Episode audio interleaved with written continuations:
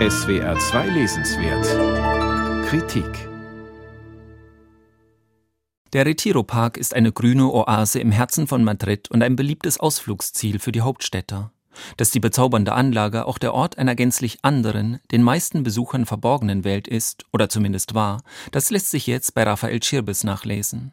Der spanische Autor erzählt in seinen posthum veröffentlichten Tagebüchern von einem Sonntagsspaziergang durch den Park. Ein Freund führt ihn in ein Pflanzenlabyrinth, in dessen Mitte sich eine Szenerie auftut, wie sie Chirbes eben noch im Prado auf dem Gemälde Der Garten der Lüste von Hieronymus Bosch gesehen hat. Ein wildes, infernalisches Treiben. Überall wälzen sich lustvoll Männer im Gras, knien und hocken laut stöhnend auf dem Boden, reiben sich hemmungslos an Baumstämmen. Um die kopulierenden Paare herum stehen andere mit heruntergelassenen Hosen und masturbieren. Chirbis beschreibt die Szenerie angeekelt und fasziniert zugleich, ausführlich und drastisch. Der erste Teil der Tagebücher, der von 1984 bis 1992 reicht, ist, wie Heinrich von Bernberg in seinem klugen Vorwort schreibt, ein Porträt des jungen Autors als lesender und schreibender Homosexueller. Chirbis hat seine Aufzeichnungen, die sechs Jahre nach seinem Tod im Original erschienen sind, sorgfältig bearbeitet, auch im Hinblick auf eine Veröffentlichung.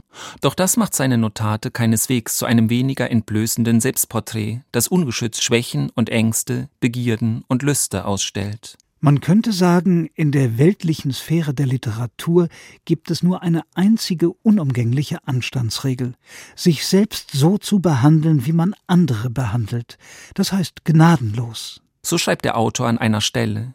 Für diese faszinierenden Tagebücher gilt das auch. Chirbes hat das ausschweifende Madrider Nachtleben der 80er Jahre in vollen Zügen ausgekostet. Sex ist für ihn eine Kampfzone.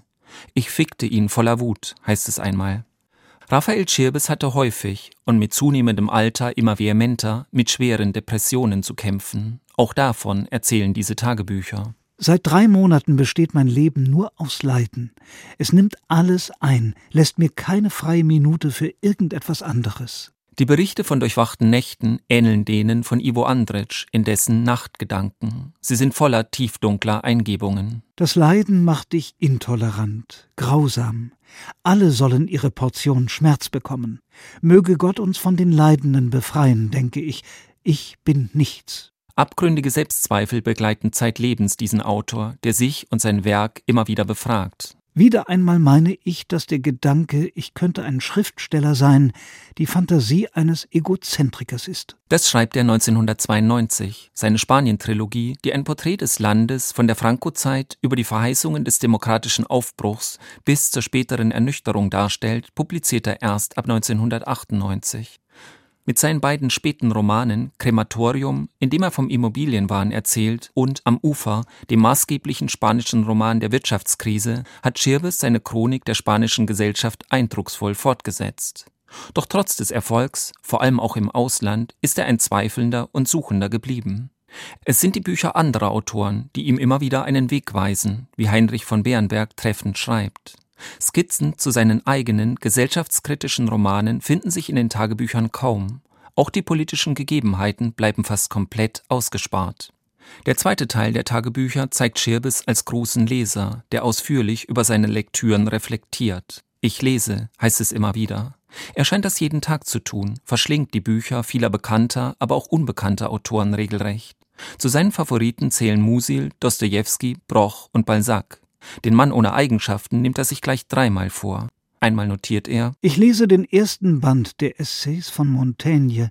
Von da aus kann man nur noch absteigen. Das mag sein, doch seine Tagebücher weisen Raphael Chirbes als einen der großen europäischen Autoren unserer Zeit aus. Sie stehen gleichrangig neben seinen wichtigsten Romanen. Raphael Chirbes von Zeit zu Zeit, Tagebücher 1984 bis 2005, wurde von Dagmar Plötz und Carsten Regling aus dem Spanischen übersetzt. Das Buch ist im Antje Kunstmann Verlag erschienen. 472 Seiten kosten 34 Euro.